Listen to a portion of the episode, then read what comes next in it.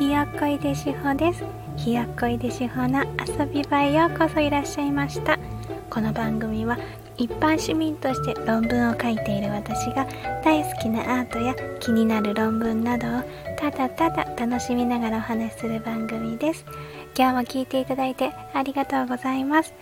え今日は高村光太郎のセミについてお話しします。えっ、ー、と10年ぐらい前に行った企画展で初めて出会った作品なんですけれどえっ、ー、とね三井記念美術館の企画展でした。で他にも高村光雲の圧倒的な作品があったり柴田自身のもうきらびやかでゴージャスで超絶技巧みたいな作品があったりすっごい贅沢な企画展だなっていう思い出があります。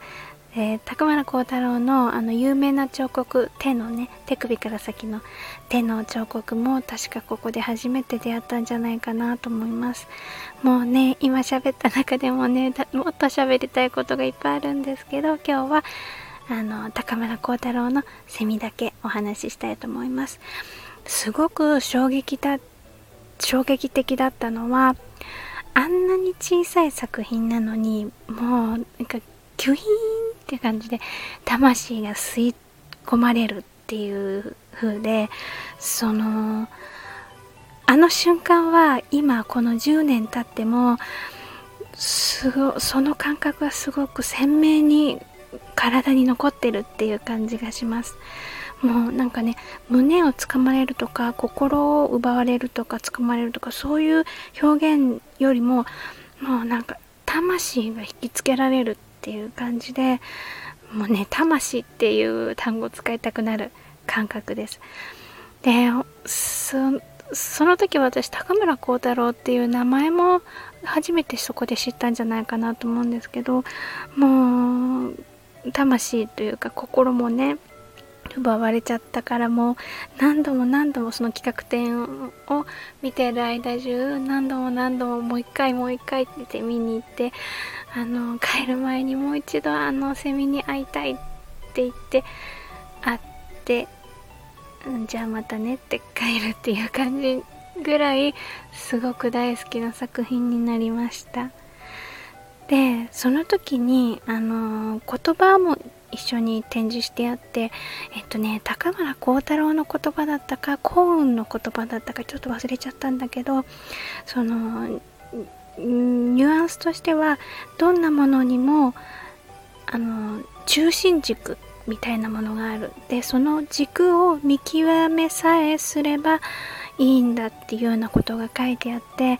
私は作品と一緒にその言葉にももう心を打たれたっていうかもう射抜かれて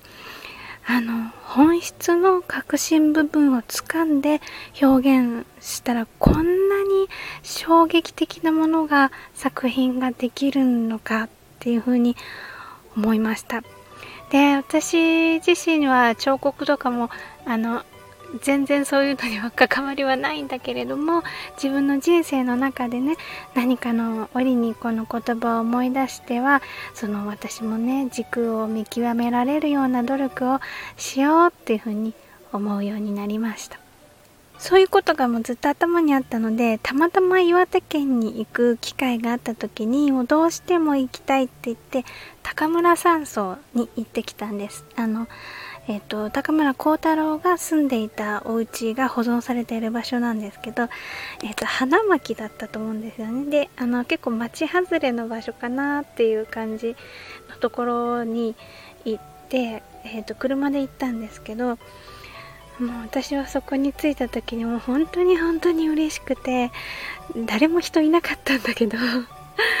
すごく嬉しかったです。で、あの、オンボロのね、小屋っていうのかな。それがそのコンクリートのあのお家みたいな壁みたいなそれでスポッて覆われてて保存されてる感じなんです。あのだから普通にあったらあなんかここ空き家ですっごいボロだけど大丈夫っていう 感じになるんだけどでも私は高村光太郎がここにいたんだって思うからなんかそのね体温をすごく感じてそれでとても感激しました。嬉しかったんです。でねそこにね隣の塔だったかな。なんかプレハブみたいなところに作品が牛詰めになってた記憶があるんですけどなんかねああの千恵子さんの作品もあったりして確か。であの彫刻のね手のあの彫刻手首から先のあの形になってる彫刻がいくつもあってなんかねあのどっか近所のおじいちゃんの作品をそのそのまま あのおじいちゃん死んじゃったけどまあいい作品だからこの辺に置いとこっかみたいな感じで親戚が並べましたっていうような雰囲気のところで「えー、これ高村高村光太郎の作品だよね」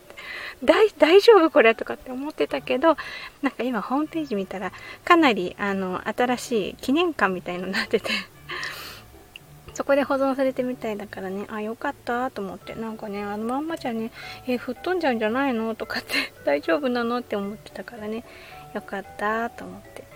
だけど、あのね、ここ最近やっぱり展示会、展覧会に行くことがね、すごく減っていたので、この10年ぐらいね、やっぱりね、高村光太郎の作品にも出会えてなくって、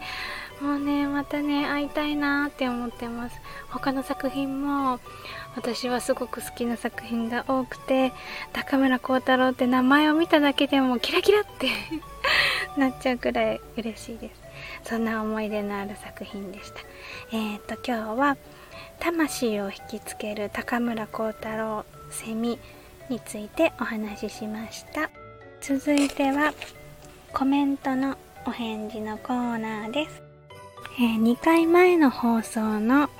写真の向こうを見せてくれるクリストジャンヌ・クロードランニングフェンスの放送回にいただいたコメントをお返事したいと思います。えー、トミーさん、トミーマンチさん、ありがとうございます。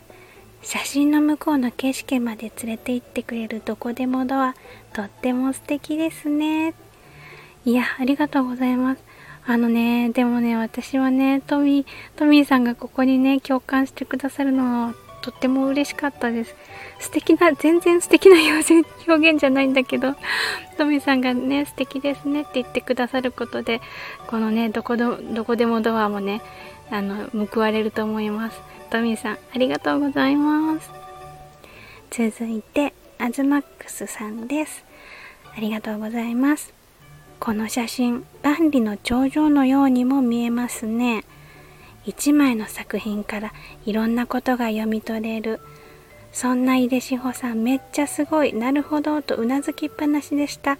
といただいたんですけどいやアズマックスさんねそんなこと言われるの大変恐縮でございます。でもねあのー、私知識はね全然ないというより覚えらんないんですよね。全然覚えられないしあの